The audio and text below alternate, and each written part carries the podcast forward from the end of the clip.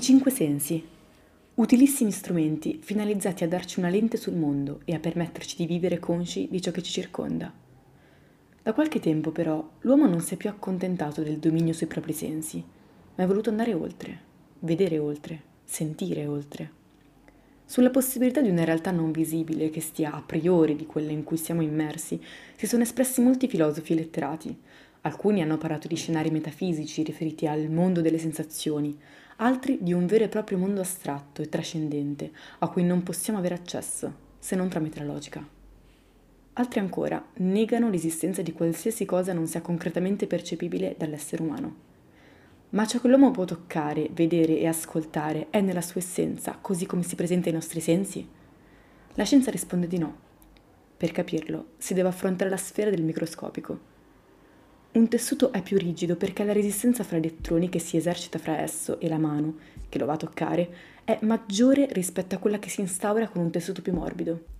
Una parete è di colore rosso e non blu perché una quantità diversa di luce è stata assorbita e quindi si presenta differente ai recettori cromatici dei nostri occhi. I nostri occhi se ci si pensa bene, invece che aiutarci a comprendere la realtà esterna conferendoci la possibilità di vederla, ci presentano davanti una forma del mondo sui generis, come se se la fossero inventata, all'interno di cui noi abbiamo costruito spazi alla nostra portata per rendere la Terra a misura d'uomo.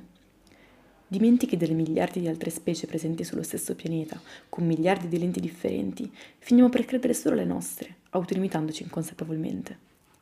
Da qui è nato uno degli inganni più grossi, una bugia talmente grande da avere una veridicità ormai indiscutibile ed essere parte integrante della mentalità umana. La soggettività.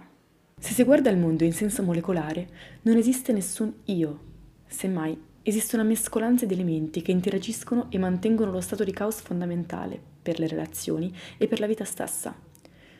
Miliardi di atomi sparsi per la galassia sono in qualche modo connessi a noi, e lo spazio che ci divide non solo non è immenso come crediamo, ma non esiste neppure.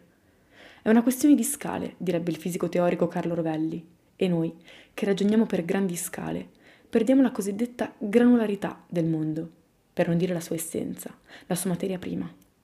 Come lui stesso scrive, alla nostra scala il mondo è come un oceano agitato dalle onde osservato dalla Luna, una piatta superficie di una biglia immobile.